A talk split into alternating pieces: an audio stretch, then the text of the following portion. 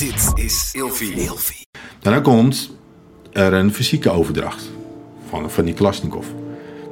En ehm, dat was eigenlijk zo succesvol. Want ehm, die vent maakte de ene fout en een andere fout. Dus er kwam uh, het observatieteam kreeg zicht op de stash. En op nog een persoon die erbij betrokken was. Dus uiteindelijk zei het onderzoeksteam van... weet je, we hebben er één gekocht. Fantastisch. Maar we zien waar die andere eh, partij ligt. We gaan gewoon ingrijpen. En we trekken die vent achterover. Dus dat was een heel mooi succes in een hele korte klap via het dakweb. En wat er volgens gebeurde... En het was toen een beetje net met die omkosten in bitcoins. Die bitcoins ging door het dak heen qua koers. dus dat kleine potje bitcoin... ja, die steeg naar ongekende hoogte.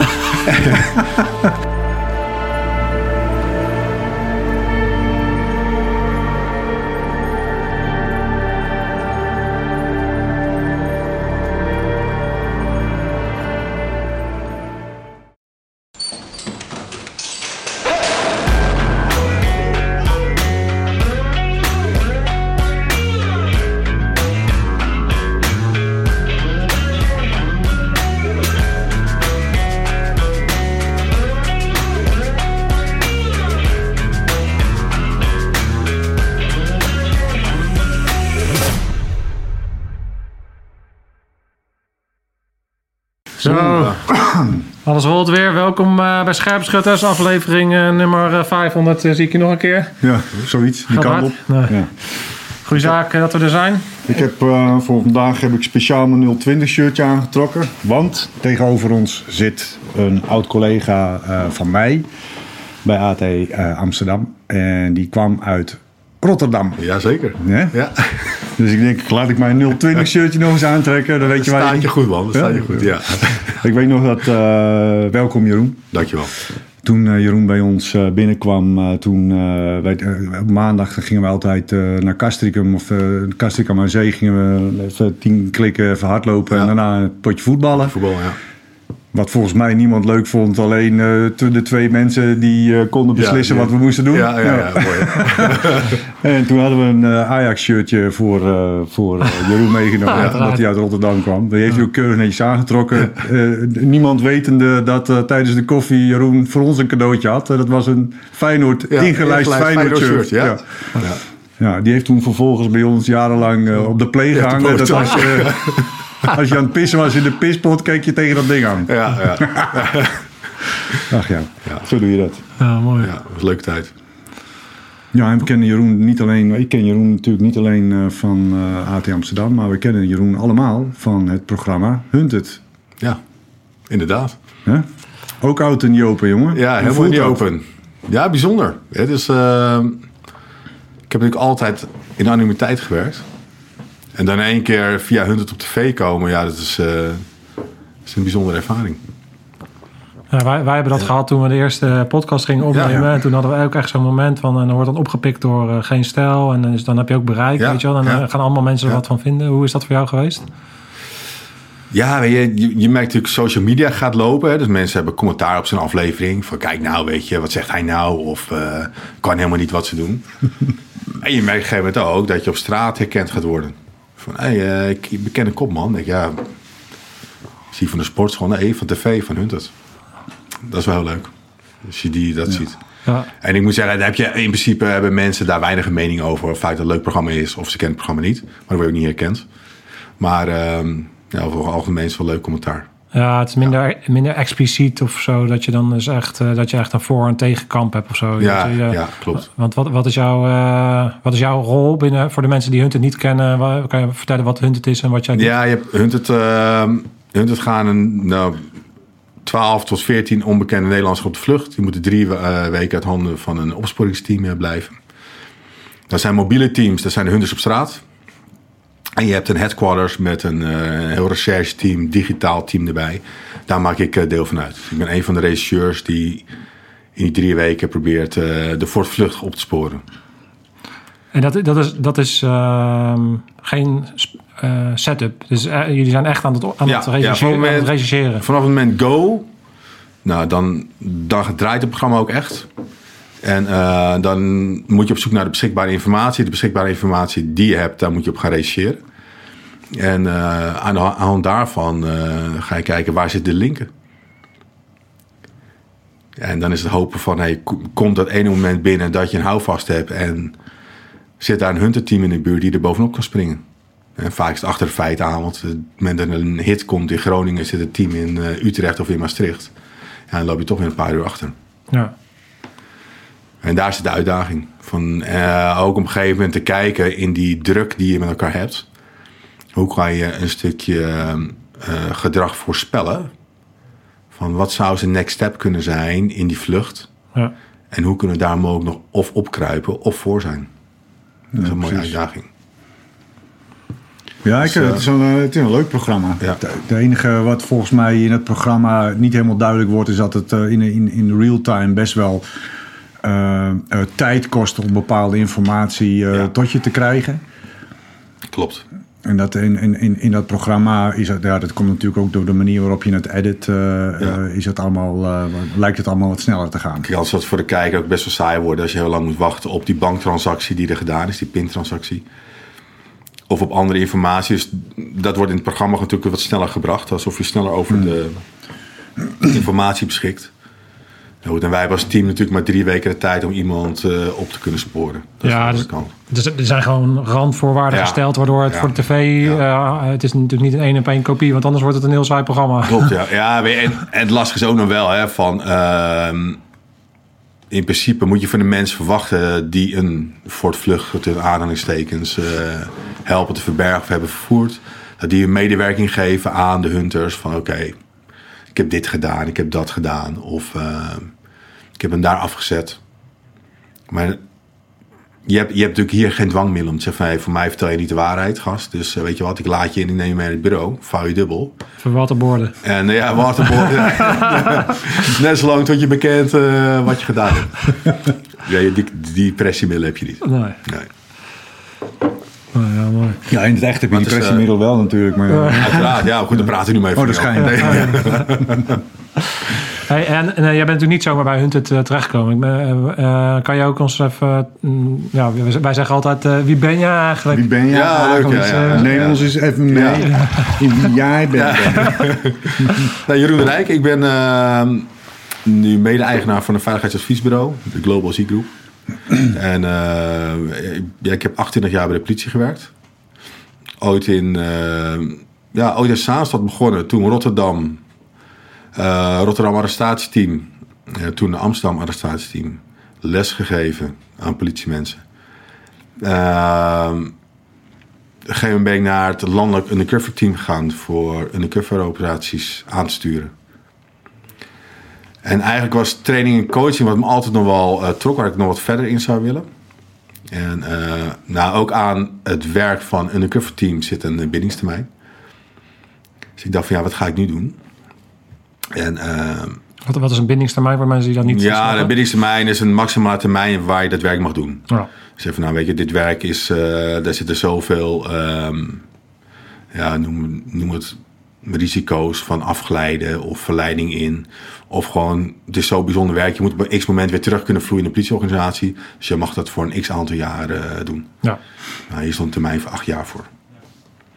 Dus ehm, ik kreeg een mooie kans eigenlijk wel om eh, buiten de politie te gaan kijken. En ehm, daar was ik op aan het oriënteren. En toen kwam ik met mijn eh businesspartner in contact. En die zei van, zou Hunt het wat voor jou zijn om eh, een rol in te spelen? En dat, daar heb ik over getwijfeld. Van, ja, ik ben altijd anoniem geweest. Ik nooit eigenlijk vertellen wat voor werk ik gedaan heb. Begon ook van, je moet ook dan een stukje schrijven wat, ehm, wat je achtergrond is. Ik denk, ja, kan ik wel vertellen dat ik bij een arrestatieteam gewerkt heb. Kan ik wel vertellen dat ik eh, bij een undercover team gewerkt heb. Ik denk, nou, misschien wordt dit wel de uitdaging om in één keer van animiteit naar de publiciteit te gaan. En eens kijken, wat doet dat met me en wat komt er dan voor ons allemaal op mijn pad. Ja. Dus eh, toen heb ik die stap genomen. Superleuk om te doen.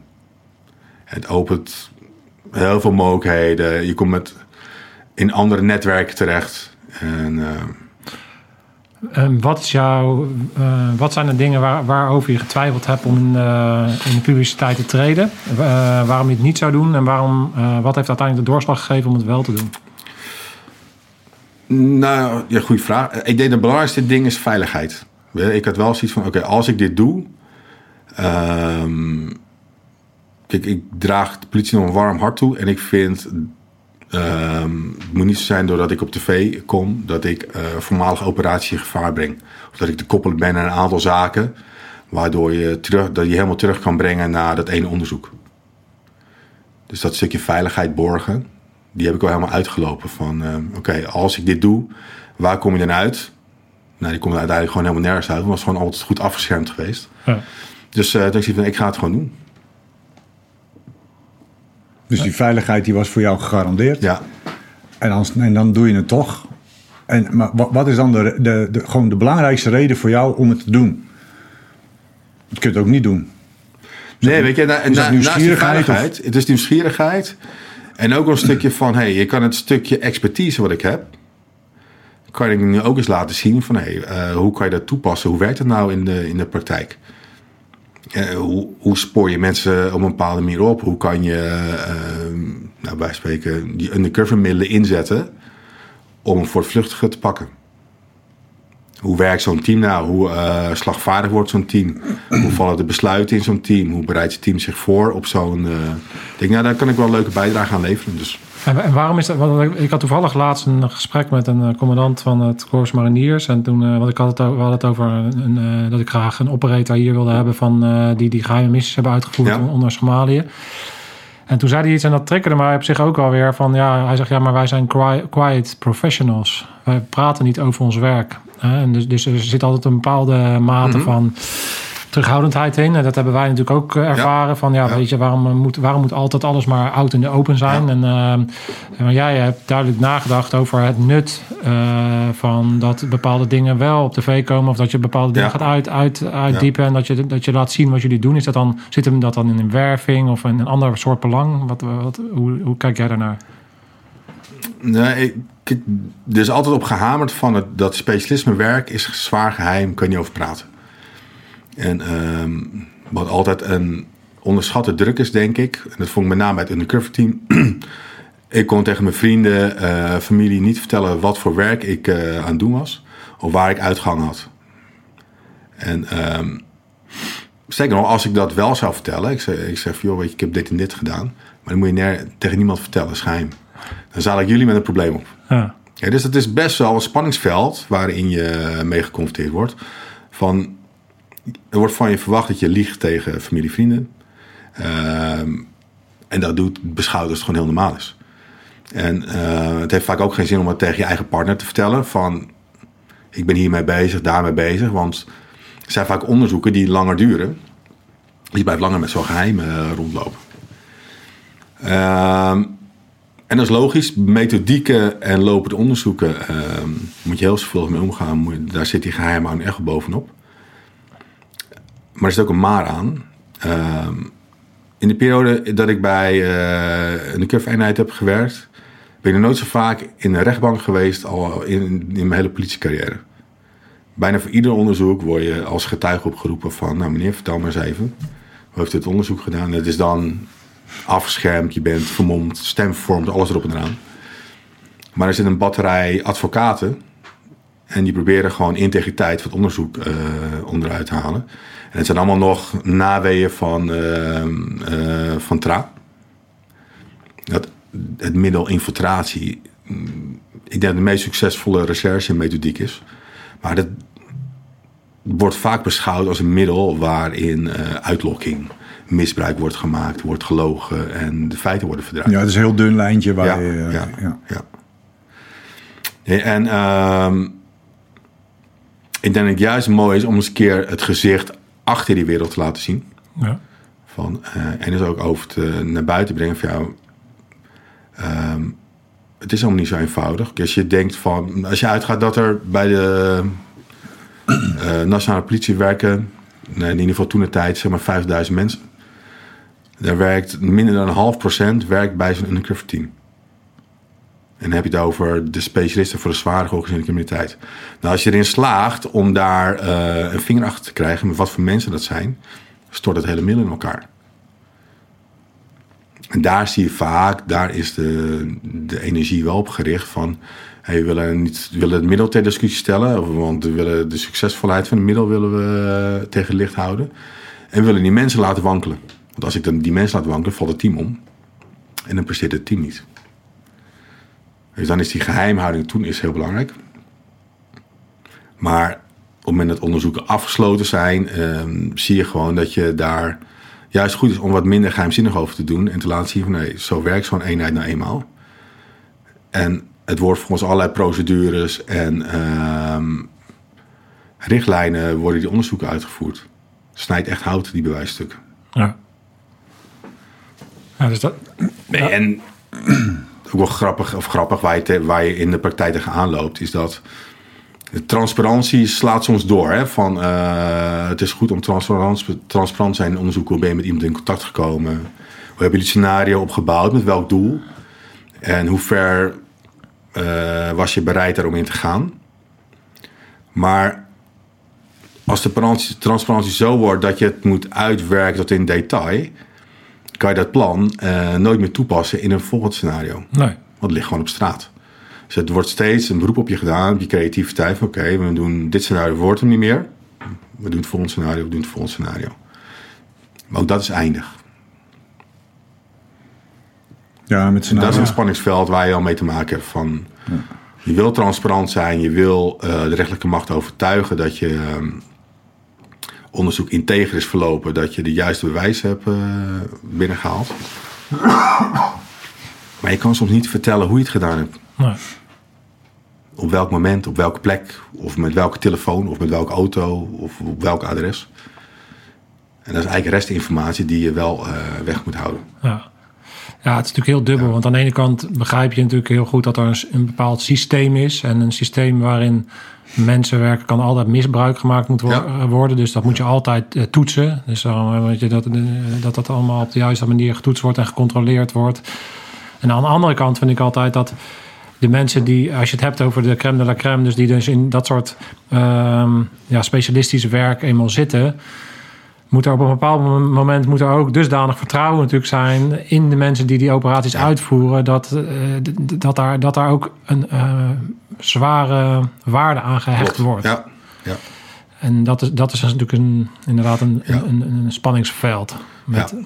met dit. Er moet een evenwicht zijn. Weet je. En, eh, ook op dat niveau blijft het zo van je kan 100 succesvolle zaken oplossen.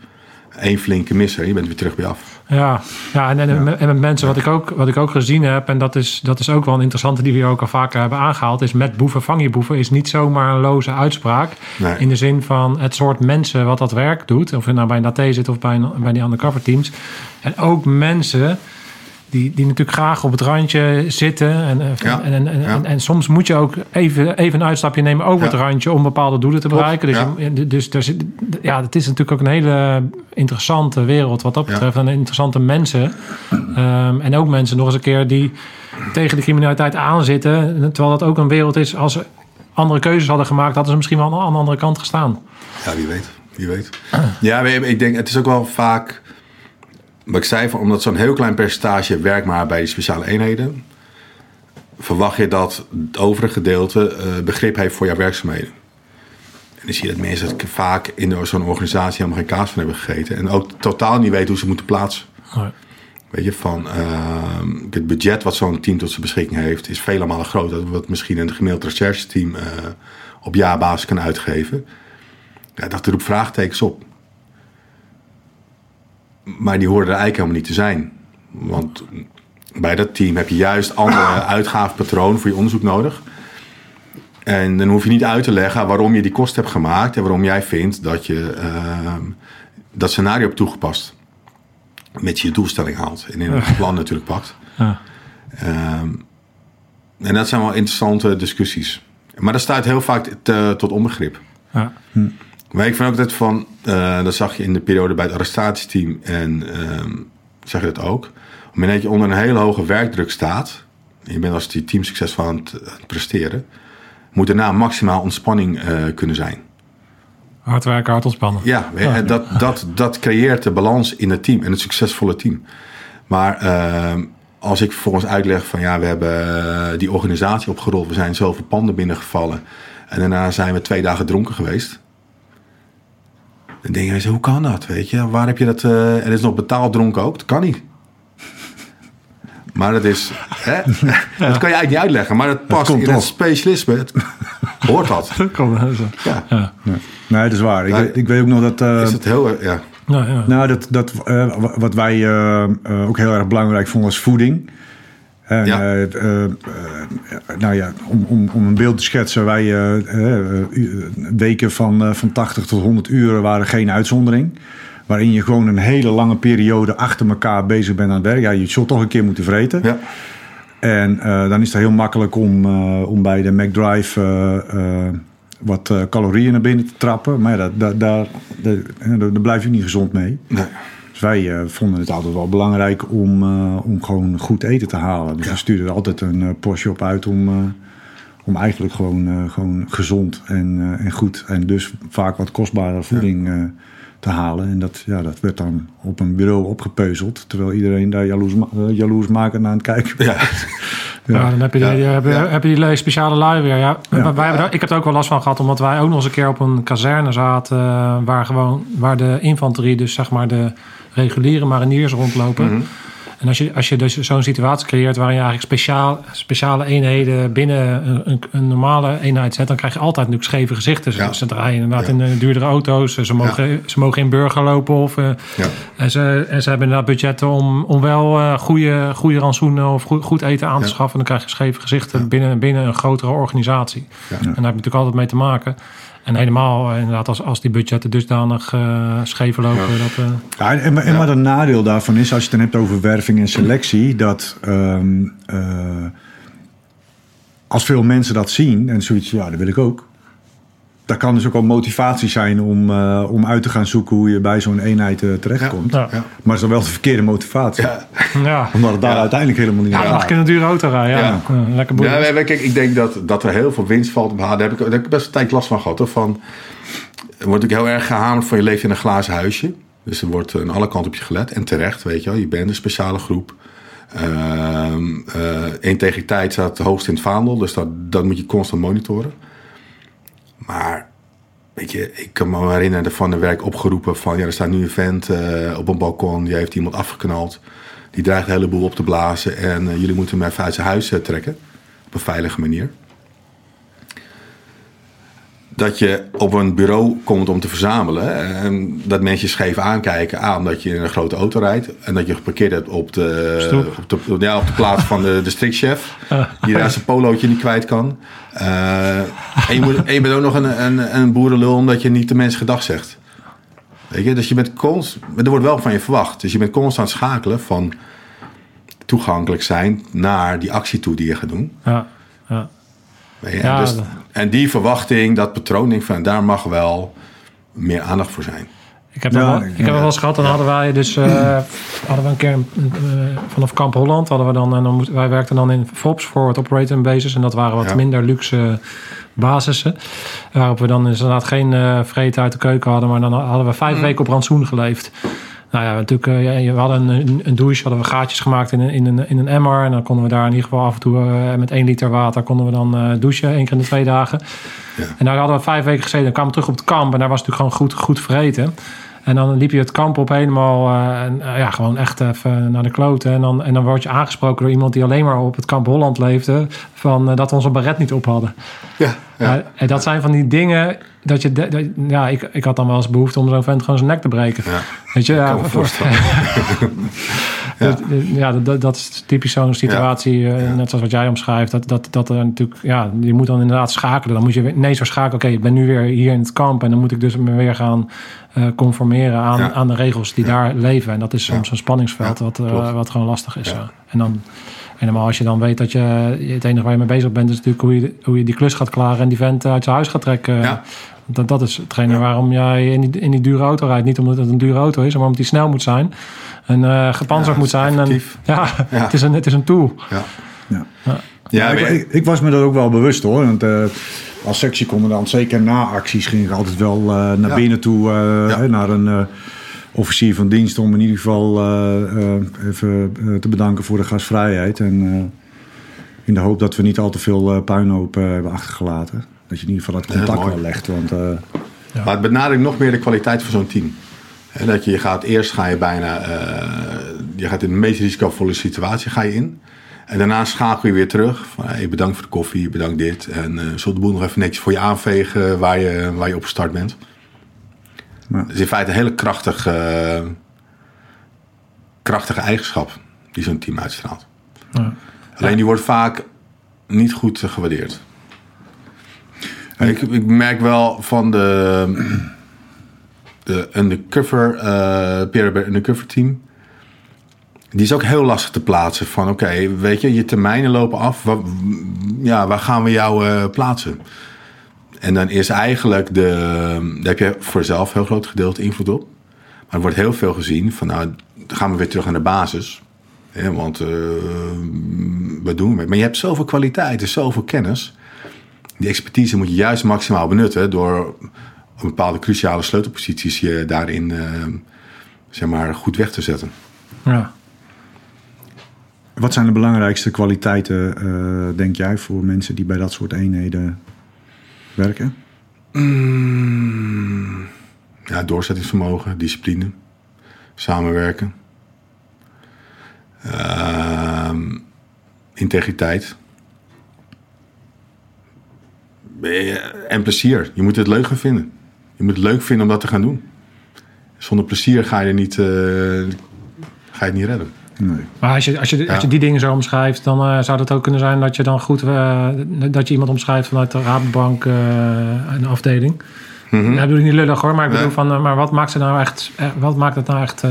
is, is er iets wat een onderscheidt ten opzichte van, van andere mensen? Ja, weet je, kijk, ik denk dat je altijd kan op basis van doorzettingsvermogen, discipline, kom je een heel eind. Ja, dus dat is een soort basis. Ja, dat is je basis. En uh, dan krijg je de afsplitsing van actieintelligentie. Ja, precies. Ja. Ja, die een hele belangrijk is. Ja. Die is door een bepaalde hoogte te trainen, maar die moet je ook gewoon, uh, dat moet gewoon in je hebben. In je zitten. Uh, stellen van prioriteiten. Je, je moet kunnen presteren onder druk. Je moet heel snel kunnen afschalen in inspanning en uh, op kunnen schalen. Ja. Dus, dus je aanpassingsvermogen situaties, ja, daar komt het gewoon op neer. Ja. En weet je wat, waarom ik dat, uh, ja. dat... Dat was ook het antwoord waar ik naar, naar op zoek was. En waarom ik dat heel interessant vind, is omdat ik laatst ook wat analyses heb gelezen over, uh, over de komende tien jaar en wat we van mensen verwachten. En het belangrijkste wat steeds meer duidelijk wordt, uh, is dat de, de verwachting van mensen binnen onze uh, maatschappij wordt, wordt ook steeds hoger. En je ziet dat er heel, hele grote groepen mm -hmm. mensen daar niet meer mee kunnen komen. Vandaar dat we ook heel veel burn-outs hebben en dat soort zaken. En denk, een van de dingen die heel erg belangrijk is, is dat we helemaal terug te voeren is naar het aanpassingsvermogen en ja. het vermogen om te kunnen leren. Dus je leervermogen. Mensen moeten leren leren. Omdat de manier, de mate waarop wij in ons leven, in de huidige uh, uh, snelheid van de wereld ons moeten aanpassen, is tien keer zo hoog dan onze, onze, onze ouders. En dat wordt voor onze kinderen ja. nog een keer ja. zo beter. Dus het vermogen om te leren en te kunnen, te kunnen schakelen is voor iedereen in deze, in deze wereld heel erg belangrijk. En, en daarom vind ik het zo interessant om te kijken naar specifieke groep mensen waarop dat we dat, dat al uh, kunnen vaststellen dat die dat heel erg hebben. Wat, hoe kunnen, en hoe is dat over te brengen? En hoe ver kunnen we daar andere mensen mee helpen? En dat, dan komen we ook meteen maken die schakeling naar hetgene wat jij hebt gemaakt als uh, dat je nu ook coach bent. En dat zien wij steeds vaker en steeds meer. Dat de waarde van mensen uit die, die uit de wereld komen in, de, in het coachen van groepen mensen uh, enorm hoog is. Ja. En dat heeft volgens mij te maken met, dat zit ergens in dat stukje. Ja. ja. In hoeverre denk jij ehm, dat dat stukje overdraagbaar is en dat, we, dat andere mensen kunnen leren om te leren en kunnen leren om te schakelen en zich aan te passen. Ja, wij, die zin, ik denk wat, wat ook een heel belangrijk element uh, is, kwetsbaar durven zijn. Ja. Kijk, wij, wij zijn, we lijken, zijn natuurlijk hele stoere gasten bij elkaar, en, maar in feite zijn we in die zin kwetsbaar dat je uh, een klein hartje hebt en je gevoel uh, durft te tonen. Als je kijkt naar de briefings en debriefings die je voert, die zijn alleen maar succesvol als je daarin kwetsbaar durft te zijn. En die vraag durft te stellen van, joh, uh, hoe zit jij erin? Ik zag dit bij jou. Uh, jongens, sorry. Uh, ja, want dat is, dat, ik, is, dat is natuurlijk iets wat, wat ja. je totaal niet uh, zou verwachten. Van nee. de buitenwereld is dat niet hetgene nee. wat mensen zullen zeggen. Nee, ik denk van, oh, weet je, druk hun gevoel weg en uh, die gaan gewoon door. Maar dat, dat zijn uh, de krachtige elementen, de krachtige factoren voor zo'n team. En ik denk ook vanuit die kwetsbaarheid ehm, kan je ook bespreekbaar maken van... hé hey jongens, we hebben nu maximaal gepiekt. We hebben een goed resultaat behaald. Maar die gaan we nu even de spanning eraf halen en we gaan... Uh, zuipen. Zuipen of uitslapen. Of, uh, ja. ja, hoe, hoe, hoe waren die debriefs binnen, binnen een undercover team? Nou, die zijn, die zijn in feite vergelijkbaar met die uh, van arrestatieteam. Wel het type mens natuurlijk anders is wat bij een undercover team werkt. En ehm, de methodiek wordt wel aangeleerd. Maar die gaan er heel erg op gevoel. Dus een debrief is vaak langer. Van je hebt de ontmoetingen zijn, de acties zijn langer. Dan, dan van een arrestatie die is een paar seconden. En deze kan soms wel uren eh, tot dagen duren. En die loop je helemaal door. En daar is het ook het gevoel weer zo van belang. Van hoe zat je erin? Hoe voelde je? Merk je dat die al niet vertrouwt? Waar zit de spanning? Uh, waar zit het breekpunt? En dat moet je met elkaar kunnen bespreken om je scenario volgens aan te passen of uh, om te kijken van welke koers gaan we pakken om het bewijs binnen te halen. Ja. Maar uh, het gevoel van infiltrant is van cruciaal belang. Want als hij niet lekker in zijn vel zit omdat hij zich niet veilig voelt, of gewoon de hele, hele situatie niet vertrouwt, ga hij nooit tot de kern komen. hij is alleen maar bezig om met zijn alertheid van shit, uh, er moet hier niks misgaan. Ik moet me veilig kunnen voelen. Of ik zit hier gewoon helemaal niet lekker. En dan, ja, dan mis je heel veel informatie. Dus je moet zorgen dat al die omstandigheden daarin ja, bijna perfect zijn. Dat ze moeten streven zijn. Dus het benoemen van gevoel, die is, uh, die is cruciaal. Ja, het is heel ja. tegenstrijdig. Dus het is ook een mate van, uh, hoge mate van zelfreflectie ja. hebben. Ja. Vanuit, je, vanuit jezelf al bijna uh, om in zo'n wereld te kunnen, kunnen werken. Ja. Ken je dat? Ja. Ja, ja, dus, dit, dus je, ja. ja dit, wat, wat, wat, wat ik bijzonder vind is dat hè, um, evalueren is ontzettend belangrijk. Mm -hmm. Met name om uh, uh, beter verder te kunnen. Hè, dus om, daar iets, om daar lering uit te trekken. Maar wat ik nu ook uh, hoor is dat zeg maar, met name binnen die, binnen die undercover teams... dat het dus ook heel erg belangrijk is in de voortgang van het proces. Ja. ja. het is ook niet één verhaal, uh, maar je gaat door. Zo'n onderzoek kan misschien wel een jaar, twee jaar, een paar maanden duren. Dus je moet daarin verder bouwen en je moet met elkaar door. Dan is juist het vertrouwen wat je in elkaar uh, moet hebben, wat er moet zijn... die is van, die is van heel groot belang. Ja, ik, ik, kan me, dus is... ik kan me een zaak herinneren in Amsterdam, waar, waar, waar er een, um, een briefing is voor, voor, uh, voor de klus, zeg maar. Mm -hmm. En uh, die klus die ging falikant fout. Echt, ja. echt fout. Ja. En achteraf bij de, bij de evaluatie kwam, kwam zeg maar naar, naar, naar boven, letterlijk naar boven, dat er verschillende teamleden waren die tijdens de briefing al zoiets hadden van dit voelt gewoon niet goed. Dus de manier waarop we nu ja. deze actie inplannen voelt niet goed. Nee. En, dat, en dat gevoel is daar niet op tafel gekomen. En daardoor ging het fout. Werkt alle en echt ja. fout. Ja. Hm. Dus in feite is het heel erg belangrijk om in een vroeg stadium uh, uh, je, je, gevoel uh, op tafel te leggen. En durven te leggen. En met name dat. Ja. Om ook, ook in de voortgang van, van, uh, van het proces ja. uh, succes te bereiken. Klopt. Ja, maar je ziet ook van. Ik doe nog wel uh, lezingen voor bedrijven. En dan gaat over veilig samenwerken. En dan, dan is daar de, een gevoel van we, zijn, we voelen ons niet veilig op, op de werkvloer. Nou, we vertrouwen elkaar wel. Maar dat, dat kan helemaal niet. Als je, als je niet veilig voelt, vertrouw ik elkaar ook niet. En als je dan gaat onderzoeken waar het aan ligt, is inderdaad dat mensen gevoel niet durven te tonen, uh, geen interesse in elkaar hebben, er zit geen verdieping in elkaar. Van, oh, uh, ik weet niks over jouw privé, ik weet nog eens wat je hobby's zijn, ik weet niet wat je bezighoudt. En dat is eigenlijk heel vreemd. Je verwacht wel dat, dat je uh, met elkaar een gezamenlijk product neerzet, dat je een team bent en dat je ervoor gaat, maar die elementen ontbreken. Ja. Zonde. En die kan je juist bereiken door je kwetsbaarheid te gaan tonen en elkaar durven aanspreken. Maar goed, daar is, daar is wel een bepaalde weg voor nodig om dat uh, te ontwikkelen. Ja. Dat, uh, ja, en het traject natuurlijk naar een specialistisch team of een arrestatieteam is, is, is, wordt daar al zo op gehamerd. En heb je al dusdanig een traject doorlopen en leef je Ja. met elkaar. En, en, eh, en ja, je Ja. leert elkaar natuurlijk gewoon. Het is bijna raar als je je gevoel niet uit. Ja, Hè, dan, ehm, kijk, we hebben ik was ook zo'n discussie gehad over. En dan schets je een inval van, nou, wij het arrestatieteam houden. Een inval van eh, een arrestatieteam onder de meest bizarre omstandigheden. En je vertelt mensen, joh, we zijn met z'n tienen, gaan we naar binnen. En de eerste fan die voorop gaat, eh, die geeft aan dat hij slecht geslapen heeft. Want eh, zijn kind heeft daar een nacht liggen huilen. Hij is een beetje grieperig. waterige ogen en zit niet lekker in zijn vel. Maar toch stuur ik hem als eerste naar binnen. Zegt iedereen, je bent gek. Doe je het niet? Nee, doe je ook niet. Want iemand die dat aangeeft, gaat gewoon niet mee op actie. Die krijgt een andere rol. Maar als je in een bedrijf eh, aan, een, aan een managementtafel zit met elkaar... en er zit er eentje met dezelfde omstandigheden bij... maar die moet de veto geven voor hoeveel miljoen we gaan bezuinigen... of dat we die order gaan doen... dan moet je ook tegen zeggen van gast, ga naar huis. Want jouw stem, jouw stem telt niet vandaag. Want je bent niet bij met je kop. Maar je geeft wel een klap of je handtekening onder het contract eh, die we aangaan... waar we jaren aan vastzitten.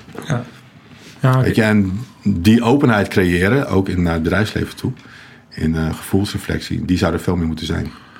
Ja, want, want wat, wat ik was ehm, gek genoeg, zeg maar, natuurlijk binnen de opleiding van een arrestatieteam of een SF-eenheid of Ja. zo, is het natuurlijk wel een competitiegevoel. Maar het, op een gegeven moment slaat het natuurlijk wel om naar, als je eenmaal in zo'n team zit, naar eh, samen moet je het gewoon eh, fixen. En als Ja. iemand dan niet iets fixt, dan, dan, dan, dan helpen we diegene. En ik heb het gevoel, ik heb, ik heb nooit in de corporate eh, gewerkt, maar ik, ik, ik spreek wel eens mensen. Ik heb het gevoel dat in een corporate er toch veel meer een sfeer hangt van ja, maar als ik nu laat afweten, dan eh, worden mijn voeten van me vandaag. Ja, En dan ja. neemt iemand anders eh, die promotie eh, Ja. voor mijn voeten weg, zeg maar. Dus daar he- heerst op, op dat gebied ook minder een veilige omgeving. Ja, denk ik ook, ja. ja. Terwijl het heel gek is, omdat we natuurlijk in een AT eigenlijk de meest competitieve mannetjes werken. Dat zijn allemaal van die lui die allemaal de beste willen zijn. En tegelijkertijd hangt er dan daaronder een laag van, maar we zorgen wel voor elkaar. Als het echt op aankomt, dan zorg ik gewoon voor die vent. En dan maakt die competitie geen reden meer uit. Dus dat is een heel apart... eh, Ik denk dat je ook kan zien dat je juist probeert om het beste uit elkaar te halen. ja. Van, ehm, van hoe, kan, hoe kan ik nou, kijk nou ja, dat jij nog beter kan worden. Hoe, hoe kan jij nog beter worden in je werk? En natuurlijk zal de een op andere vlakken wel beter zijn. ja. Of het zijn momentopnames. Maar je, bent het, je doet het met elkaar. Je kan niet zonder elkaar, maar je moet het met elkaar doen. Ja, En ik denk dat de krachtverschil nog wel zit in... En dat zie je in het bedrijfsleven ook. Iedereen heeft zijn eigen specifieke kennis of specialisme. En binnen eh, de speciale eenheden is die expertise, die mengeling, is fantastisch aanwezig. Hè, de een is eh, explosieve deskundige, de ander is vuurwapenexpert, de ander is duiker, verzinbaar. Maar met elkaar, met die expertise, ontstaan er hele creatieve ideeën vaak hoe je een project of een situatie moet eh, gaan aanvliegen. ja. Die probleem kunt oplossen. Ja, Ja, en, en- en wij zeggen altijd every eh, marine rifleman. eh, de basis is altijd hetzelfde. ja, ja. Dus het, het, het specialisme is altijd een soort add-on die je Ja. meebrengt. Maar uiteindelijk als het op aankomt moeten we gewoon ja. eh, dezelfde schietijzer Ik doen. geloof wel dat het, dat het een bepaalde creatief, creativiteit aanboort. Waardoor je in je hele plan nog succesvoller gaat worden. Ja. Je uitvoering ervan. Ja, en, Ja. en- ja. En hoe, hoe, hoe breng jij eh, al die kennis? Eh, want jij zegt, ik, ik doe, ben wel spreker en eh, je bent ook bezig met eh, coaching. En Mhm. ehm, eh, je hebt ook verteld over dat je een soort experience hebt opgezet. Om, ja, eh, een mensen, curve experience. Moet je misschien ook even wat over vertellen. En ehm, hoe gebruik jij nou hetgene wat jij nu... ja, hoe breng jij dat over? Als je met een groep eh, vanuit de corporate of zo aan de slag gaat. Hoe, eh, hoe pak je dat Ja, aan? maar ik denk dat die, eh, het veilig samenwerken zit meer, is meer op gebaseerd van... eh de gebruik het arrestatieteam als undercover team als metafoor. Voor veilig werken. Wat heb je nodig om daar veilig te kunnen werken? En eh, dan gaat het vaak over middelen. Maar middelen zijn maar eh, de middelen die je nodig hebt om je werk te kunnen uitvoeren. Maar het gaat dus echt om het team waarin je veilig voelt, waar vertrouwen heerst. Ja. En dan schets ik de weg, hoe kom je tot die punten? Hoe kom je nou tot het punt dat je elkaar vertrouwt? En hoe kom je ook nog een keer tot het punt waarin je veilig voelt? En als die elementen in balans zijn, ja, dan, dan maak je hele grote stappen als team.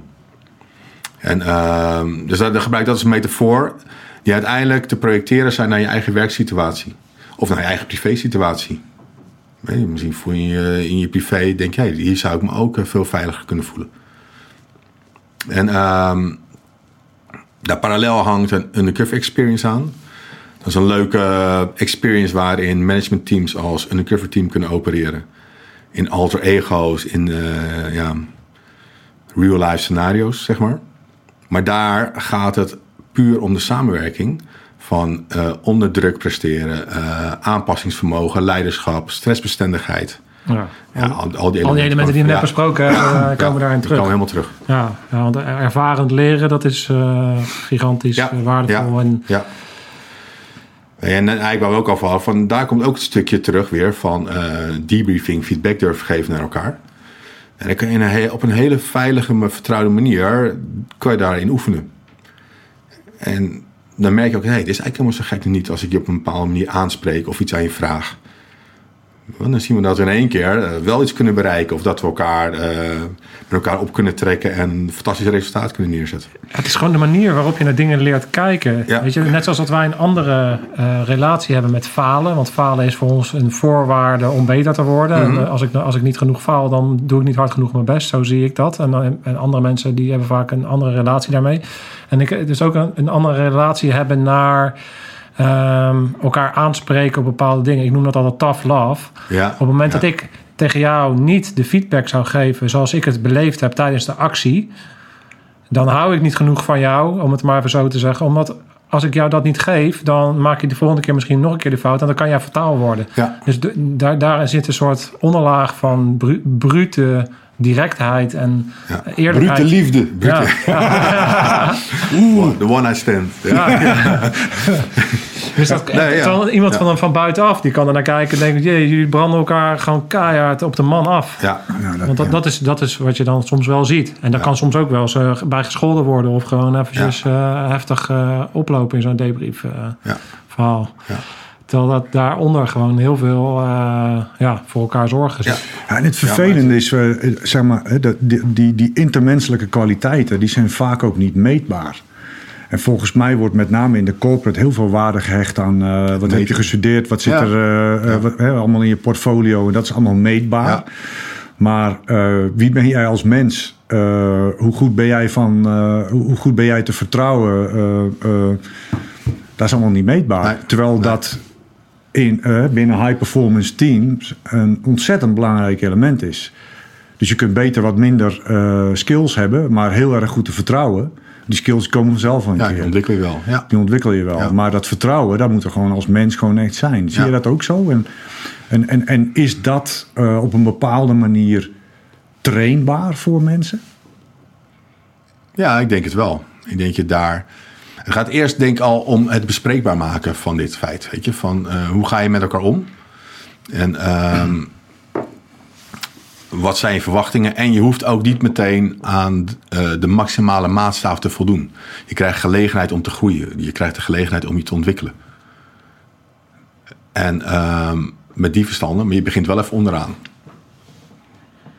En zo bouw je op met, met een bepaalde vorm van respect die je afdingt, laat zien wat je kan. Groei je in je team. Dat is eigenlijk een heel normaal proces.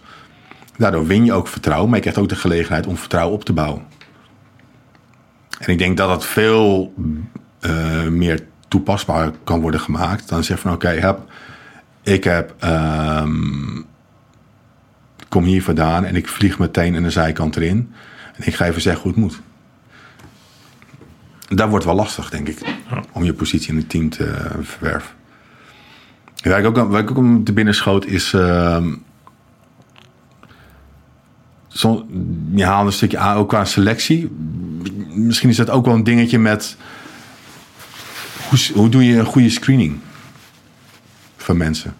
Uh, haal je, en nog eens screening in uh, background en financiën en, ehm, en ehm, op integriteit. Die, die is natuurlijk ook noodzakelijk. Maar ook een beetje screening van hey, wat, wat zijn jouw eigenschappen? Wat zijn jouw ontwikkelpunten? Kernwaarden. Ja, kernwaarden. Hoe, hoe goed verhouden, past hij zich in het team of staan die juist contra op het team? Ja.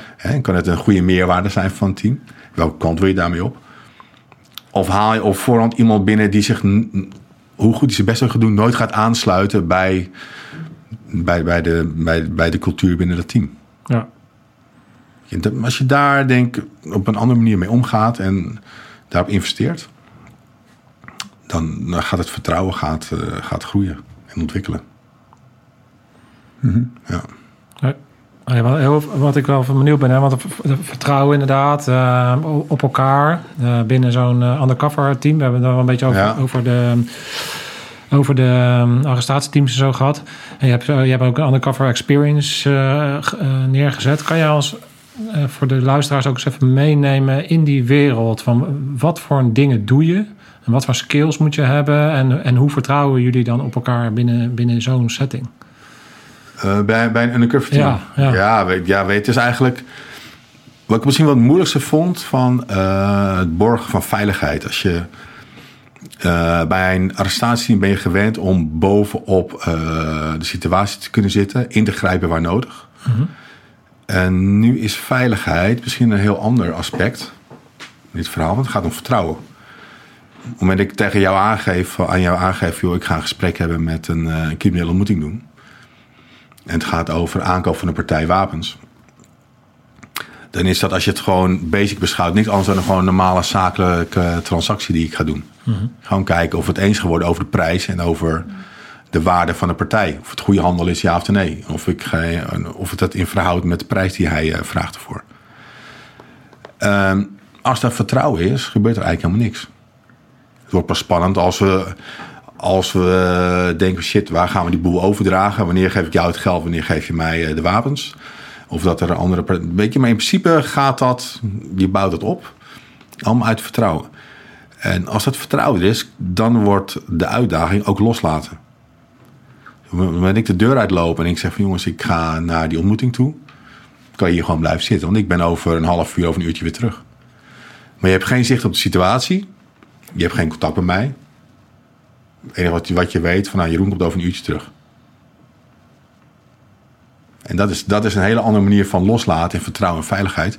Was je heel erg in die wereld uh, waar, je, daarmee geconfronteerd wordt. Bro, dat is wel ja. even een andere koek. Uh. Ja. Is eigenlijk een lange lijn, lange lijn veiligheid. En je moet dan ook gaan kijken van, mm, als we het over hadden, de what-if scenario's. Ja, wat doen we als ik over een uurtje niet terug ben? Ja. En daar heb je ook allerlei dingetjes voor bedacht in je allemaal backup scenario's. Ja, maar het wordt wel lastig als ik uh, al een uur lig te rollen met, uh, met die gasten, want we elkaar toch even verkeerd hebben begrepen. hey, dus dat, dat is een hele andere manier van benaderen. Maar eigenlijk is de basic is het van uh, je bouwt een relatie op om zaken te gaan doen. Of informatie te vergaren. En dan trek je een hele trucendoos voor open. En en dan, je veiligheid zit hem steeds in het toetsen van informatie, het toetsen van de situaties, toetsen van gevoel. Zitten we goed? Wat zijn de scenario's waar het mis kan gaan? Uh, wat zou de volgende stap kunnen zijn? En je creëert daardoor een hele veilige werkomgeving. Heb, heb jij die, uh, die serie Undercover gezien op Netflix? Ja, ja, hoe, hoe, kijk jij nou naar zoiets? Is, is, is, is dat een goede ja, Hij geeft, dus hij heeft inderdaad een hele goede weergave van hoe het undercover werk... Uh, in de praktijk is, in de real life is. Jammer is een beetje dat, dat de boef eigenlijk op een voetstuk staat. Hè, van het is de, de grote held in het verhaal. En de politie komt er een beetje knullig uit. Dat is wel jammer, want ik denk dat je daar in het werk wel wat tekort doet. Ja. Maar uh, eigenlijk wordt wel goed weergegeven. Ja. ja.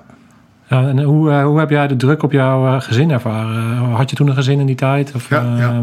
Hoe, ja, hoe, hoe ben jij... Ja, hoe, gelukkig. nog steeds, ja, gelukkig, hoe, hoe ben je daarmee, is, persoonlijk daarmee omgegaan? Met, met, met, het, met de druk op het thuisfront? Ja, weet je, dat is, dat is een stuk lastiger dan... dat ik bij het arrestatieteam zat. Want mijn partner had toen, toen, had toen, maakte dat ook mee. En... Uh, Alleen dat waren natuurlijk de korte acties die we hadden. En ik kon makkelijk aangeven, nou, ik ben nu wat langer weg en dan ben ik weer thuis. Maar bij het undercover team ben je ook echt iemand anders. Je moet op een gegeven moment je deur uitlopen. Moet je denken, oké, ik ben vandaag niet Jeroen, maar ik ben eh, die en die. Je hebt een ander paspoort bij je, andere rijwijs bij je, hebt uh, andere bankpassen bij je. Alles is anders. Ja. En in deken alleen nog maar de begeleiding van de operaties. Je moet constant nadenken, oké, wat doe ik als ik een bekende tegenkom? Wat doe ik als ik gecontroleerd word door de politie? Wat doe ik als er een politieman naar me zwaait? Wat doe ik als ik dit? En eh, als je naar het buitenland gaat, Uh, en je komt in Zuid-Spanje je aan het werk. En in één keer kom je in een groep uh, vrienden tegen die op vrijgezellenparty zijn uh, zonder jou. Hey, wat doe jij hier, weet je? Dus je moet constant maar nadenken en scherp zijn. Wat doen we in situaties waarin je bekend tegenkomt?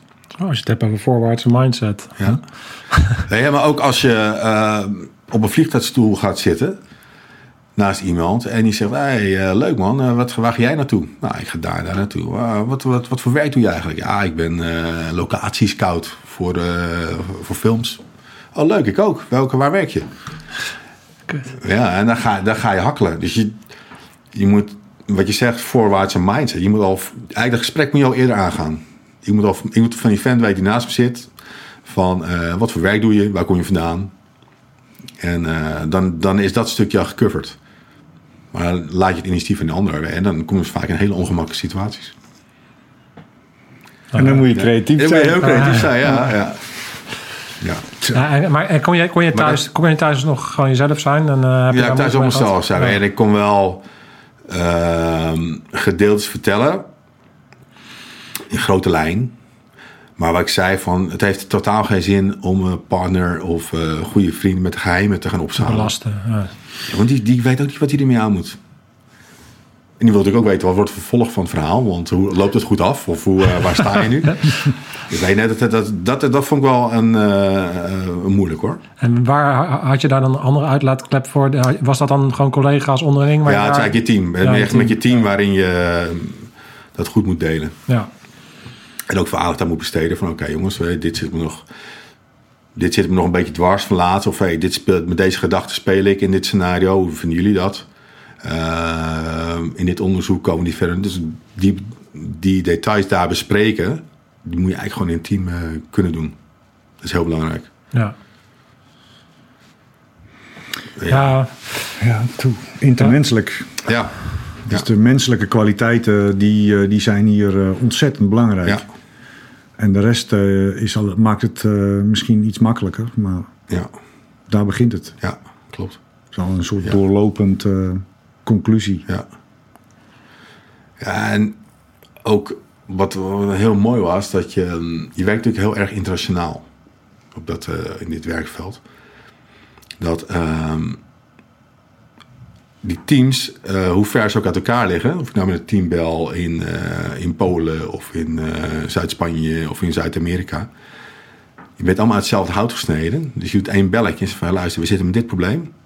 We zoeken een, een curve met dit profiel. Ja, hebben we. Wanneer heb je hem nodig? Hij gaat, eh, hij kan zo op het vliegtuig. En die uitwisseling van expertise en de snelheid, dat is, dat is enorm, eh, enorme winst voor de, voor de politieorganisatie. En waar je met rechtshulpverzoeken heel vaak, eh, hele papierwinkel, dit gaat vele malen sneller. Je kan heel snel volgens de juiste verzoeken rapportages onderleggen. En inderdaad, iemand zit de volgende dag zit op een vliegtuig en die komt je helpen. ja. veel sneller Ja, dat is mooi, Ja, dat is gaaf. Ja. Mis je het? Nee, nee het is een mooi, eh, mooi gesloten boek. En eh, wat ik wel eens mis, is eigenlijk dat je... Je staat eigenlijk heel ver af van informatie. Hè, eigenlijk val je nu terug naar... eh, Gewoon normale mensen. er gewoon ja, te- telegraafniveau. Ja. Ja, dus je kan niet meer bij de informatie die, eh, waar je vroeger wel bij kon. En waarom, Dat is- waarom, waarom, waarom mis je dat? Waarom, wat, wat geeft dat? Ik denk dat het ook nieuwsgierigheid is. Ja, ja. En nieuwsgierigheid en, ehm, en betrokkenheid. Daar heeft het ook wel mee te maken. En betrokkenheid bij veiligheid van de maatschappij? Ja, of eh, gewoon, waar, waar komt de intensieve drive vandaan om daar iets aan bij te dragen? Heb je, heb je dat helder voor jezelf? Ja, ik eens over gedacht. Van, ik ben, ik ben ik bij de politie gegaan vanuit een... eh, ik heb echt een eh, hekel aan onrechtvaardigheid. Een ehm pestkop en bullebak, om het zo maar te zeggen. En ik denk, als ik nu bij de politie ga werken... kan ik daar een mooie bijdrage leveren... om Nederland een stukje veiliger te maken.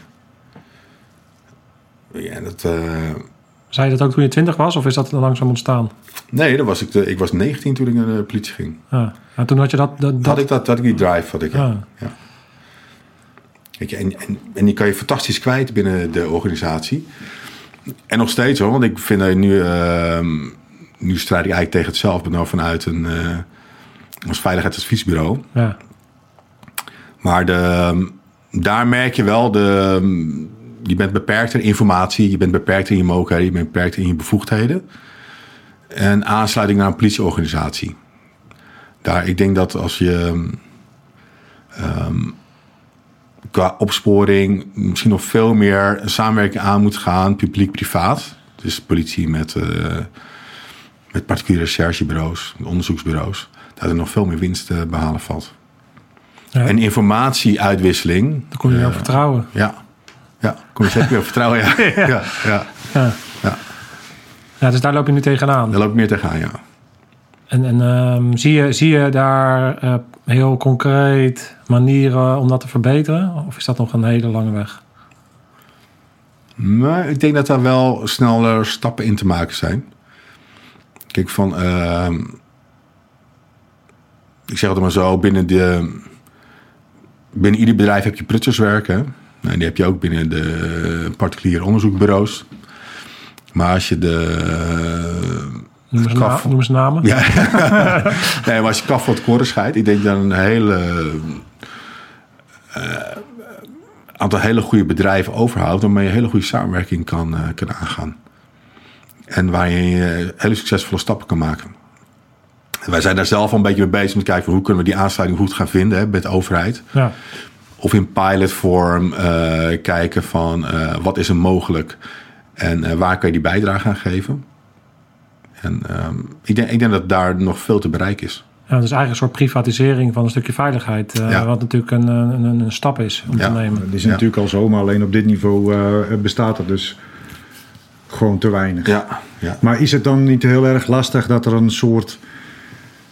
Dat je een soort scheidslijn overtreedt? De politie eh, die heeft natuurlijk bepaalde middelen eh, die ze in kunnen zetten en bepaalde bevoegdheden eh, daartoe.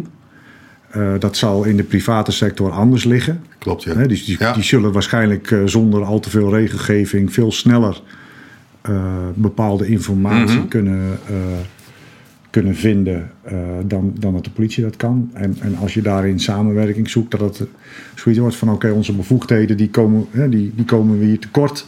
Weet je wat, eh, we tikken hem even door naar eh bureautje uh, en zo en dan hebben we het toch. Ja.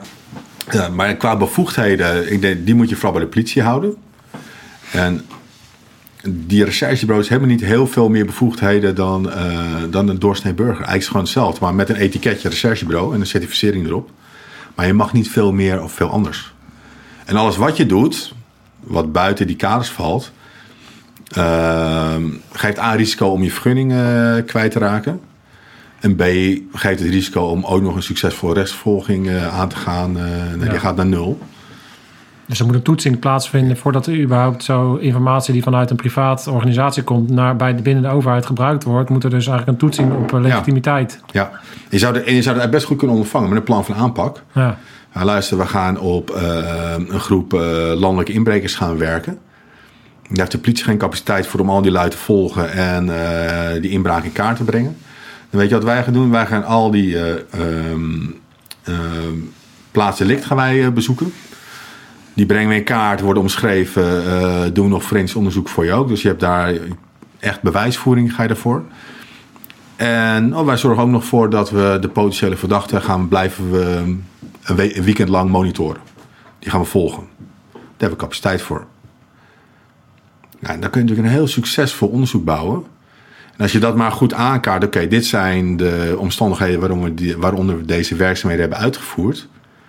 Moet allemaal een mooie rapportage van, eh, wordt proportioneel helemaal bekeken. En je zegt, nou, ga je gang. Dan kan je daar een fantastisch eh, dossier van opbouwen. En dat kan je zo naar binnen schuiven daar. Zou je naar binnen ze- schrijven, ja. Want, want wat, ook, wat ik ook interessant vind, is natuurlijk dat, dat er in heel veel zaken, inderdaad, als een politie aangeeft van eh, daar is geen capaciteit voor, maar ehm, dat er binnen het private dat er wel een markt is, omdat er vaak ook andere partijen zijn die natuurlijk wel bij gemoeid zijn, verzekeringsmaatschappijen of misschien Hmm. Hebben particulieren, die- belangen. dat het Klopt. om veel geld gaat. Ja. Dus daar kunnen wel capaciteiten ingehuurd worden die niet in eerste instantie zijn om recht tot rechtsvervolging te komen. Nee. Eh, maar misschien in eerste pla- plaats om een bepaalde situatie op te lossen. Zodat het stopt. En dat er geld, eh, geld eh, verdwijnt door Ja. inbraak of weet ik veel wat. Maar vervolgens is er natuurlijk wel dusdanig informatie in een casus opgebouwd... die, zo, die wel kan leiden tot vervolging. Ja, ja. Dus de, de, dus de mogelijkheden worden, zijn natuurlijk ook uh, breder. Ja. Nou, je, je, kan sowieso sneller, denk ik, schakelen. Sneller optreden. Uh, als je die samenwerking aanschouwt. Vaak zie je dat... Um, ik had met een multinational die, uh, waar die best opgelicht is voor een aantal miljoen. Ja, als, die weet gewoon, als ik, ik ga de aangifte voor doen, maar als ik de aangifte voor ga doen, gaat dat naar buiten komen. En dat is slecht voor het imago van het bedrijf. Dus dat wil ik eigenlijk niet. Ik wil wel de politie onderzoek, ik wil de, ik wil de richting aangeven, maar eigenlijk liefst wil ik geen vervolging. Ik wil niet dat, we, dat onze naam hierin naar buiten komt. Want het gaat ons nog meer geld kosten qua imago. Wij stralen namelijk een vertrouwelijke gezicht hebben als bedrijf. Nou, je kan als recherchebureau daar dat gat heel goed opvullen door te zeggen: oké, wij gaan je helpen. Wij gaan daar als, of als intermediair tussen zitten. Wij gaan ervoor zorgen dat die imagoschade voor jou zoveel mogelijk beperkt blijft.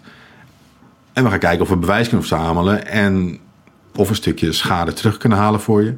In ieder geval alles doen stoppen dat het nooit meer gebeurt. En dat kan of samen optrekken met de politie zijn, of je doet dat apart in een. Uh, in samenspraak met het bedrijf zelf. Ja. Nou, ja, ja, daar spelen belangen bij, ja. Het is een enorm interessante ja. uh, casus, uh, voor, voor, voor, onderwerp. Omdat, uh, omdat je gewoon eenmaal... Ja, het is niet voor niks dat er ook allerlei tv-programma's zijn... en Peter de Vries figuren die natuurlijk bepaalde dingen belichten. Omdat er natuurlijk veel meer... Uh, gebeurt dan dat de politie ooit oplost. En, ja. en uiteindelijk dus eigenlijk wat dat betreft, als je het helemaal plat slaat, een bepaalde falende overheid is. Mm -hmm. en, mm -hmm. en daar dus bedrijven in zitten. En dat, dat als daar een samenwerking ontstaat, dan faalt de overheid uiteindelijk ja. een stukje minder. Ja. Dus er zit een heel groot belang bij, bij de overheid om te kijken van wat is nou de kracht in de markt. En of dat nou veiligheid, dat is op andere gebieden, maar in dit, in dit geval veiligheid, om te kijken van wat voor kansen liggen daar. Ja, ja en ik denk dat je als overheid ook moet erkennen dat je altijd uh, tien pas achterloopt. Hmm. Het is een reactief. Je, het is, uh, ja. ja. En als je vanuit die, als dat je startpositie wordt, dat accepteert, dan is het misschien wel acceptabel om er andere partijen bij te halen. En um, om slagvaardiger te kunnen zijn. Ja. ik vergeet nooit meer, uh, een gegeven moment Dark Web was natuurlijk helemaal hot and happening. Tenminste was nieuw binnen onze unit. En um, er kwam een onderzoek. Uh, de vent, bood de vent bood uh, te koop aan via Dark Web. En um, nou, er werd contact mee gezocht, digitaal. Hij zei prima, ik ga jou die dingen leveren, maar uh, ik wil daar uh, bitcoins voor hebben. Prima, weet je. Toen, maar toen was paniek van holy fuck, wij hebben als politie nooit met bitcoins uh, gehandeld. Hoe komen we in vreedzaam aan die dingen? Is er, hoe gaan we dat van A naar B transformeren? Naar die vent. Nou, de, uiteindelijk uh, komt daar budget voor vrij. Worden bitcoins voor gekocht. Komen in contact met die, uh, met die, met die verdachte op de dark web. Voor jou, weet je, we leveren hem één. Kijken wat is. En dan krijg je zoveel bitcoins voor. Nou, prima. Daarna komt er een fysieke overdracht. Van, van die Klasnikov. En um, dat was eigenlijk zo succesvol. Want uh, die vent maakte de ene fout en een andere fout. Dus ik kwam uh, de observatie kreeg zicht op de stash. En op nog een persoon die erbij betrokken was. Dus uiteindelijk zei het onderzoeksteam van... weet je, we hebben er één gekocht. Fantastisch. Maar we zien waar die andere uh, partij ligt. We gaan gewoon ingrijpen. En we trekken die vent achterover. Dus dat was een heel mooi succes. In een hele korte klap via dark web. Maar wat er volgens gebeurde... Het was toen een beetje net met die omkosten in bitcoins die bitcoin ging door het dak heen qua koers. dus dat kleine potje bitcoin, ja, die steeg naar ongekende hoogte. en ten... Oh, nu snap ik ook het uh, kasoverschot. ja. maar dan ontstaat de paniek van... Shit, weet je, het gaat niet meer om het dossier met die, met die vent, hoe we dat recht moeten breien. Maar hoe gaan we in vredesnaam die winst van die bitcoins in de politieboeken terugboeken? Hoe ga je dit uitleggen? en, en, en, daar is, waar ik zeg, daar zit de organisatie, was toen helemaal niet op gericht. En daar ontstaat dan zoveel onrust om, terwijl het helemaal niet nodig is van, hey, luister, dit ga je gewoon fixen. Dit heb je legaal gebruikt en dit is een fantastisch resultaat. Maar het is wel mooi hoe je ziet hoe zo'n organisatie in feite achter de feiten aanhobbelt en dan in één keer met problemen wordt geconfronteerd ja, die helemaal niet aan zit komen. Oh ja. Ja, en, en, die, het is grappig dat dat dan als een probleem gezien wordt. Ja. Ja, ja, natuurlijk, ja, om, omdat het iets is wat, wat gewoon totaal uh, nieuw is. Ja. Uh, gewoon wat, wat, uh... je moet neutraal blijven. Hè. In, in je boekhouding moet je neutraal. Je kan, niet, je kan geen winsten boeken. Nou ja, geef, Ja. Je, toch weer, geef je toch weer uit. Weer uit, ja. Ik weet wel een paar dingetjes. Ja. Dan snap, ik- dan snap ik wel dat je zo vaak Ja. dronken zijn. Maar het werk aan het ontspannen. Ja, ja, dat, dat, dat, ja. Ja. Nee, ge- geweldig. eh, mooie, mooie verhalen. Uh, super tof ehm, eh, met jou in gesprek te zijn. En eh, ik ben nog heel veel benieuwd om het af te ronden naar... eh, jij, hebt natuurlijk een, enorme schat aan ervaring. Ehm, eh, en je bent op een gegeven moment heb je de stap gemaakt naar, oké, naar, naar, naar de Televisie. open- openbaarheid. En je hebt je eigen bedrijf. En, Ja. en eh, je bent daar natuurlijk nu ook in een soort hele nieuwe fase. Waar zie je jouzelf over vijf jaar staan? Waar, wat, wat, wat- heb je nog ambities of dromen? Zit hij naast Jinek? Oeh, ja. Kijk wat ik net vind. Ja, nee, leuk, leuk vraag. Nee, ik, ik vind over vijf jaar moet, eh, moet, moet ons bedrijf moet een van de grootste veiligheidsadviesbureaus zijn eh, van Nederland. En eh, op het vlak van training, coaching, alsmede recherche. Gaaf. Ja, Kijk, ik ken heel veel goede mensen uit het netwerk. En ik denk, als je mensen, zeker met een bepaalde achtergrond uit specialisme, eh, aan laat sluiten en mee laat denken in de hele problematiek, nou, dan, kan je heel succesvol zijn. En, eh, en ik denk daar, en daar zit ook de uitdaging. Ik denk, als je meer gaat samenwerken met elkaar, Ja. ja, dan, dan kom je er. Ja. Ja. Zo vijf jaar zie ik, zie ik het echt staan als een, als een van de beste, eh, of al niet de beste van Nederland. Ja. Ja. Ja, Nou, zin in, eh, ja. ja, zijn mooie Ja. ambities. Succes daarmee. En ehm, ja, het is gewoon gaaf om, om te zien dat je dus vanuit een overheid je expertise kan meenemen en dan op een andere, ander vlak weer kan, eh, Mhm. Ja. kan inzetten. En dan Ja. toch weer, want uiteindelijk dat maatschappelijke onrechtgevoel en, en die drive, dat, dat, dat ben jij en dat blijf je Ja, altijd. dat Dus dat moet je ook ja. meenemen Ja. in je nieuwe business. eh, Ja. ja. Cirkeltje bijna rond, pik. Ja, wij wel. Ja, Bon. Alles gezegd? ja, van alles gezegd. Leuk. Heel leuk. Goed dat je er was, man. Ja, wederzijds. Tof. Dank voor de uitnodiging. Gaan we zo even zuipen. Ja. Ja, zeker. we hebben toch een overschot. Dus Ja. Uit. uit.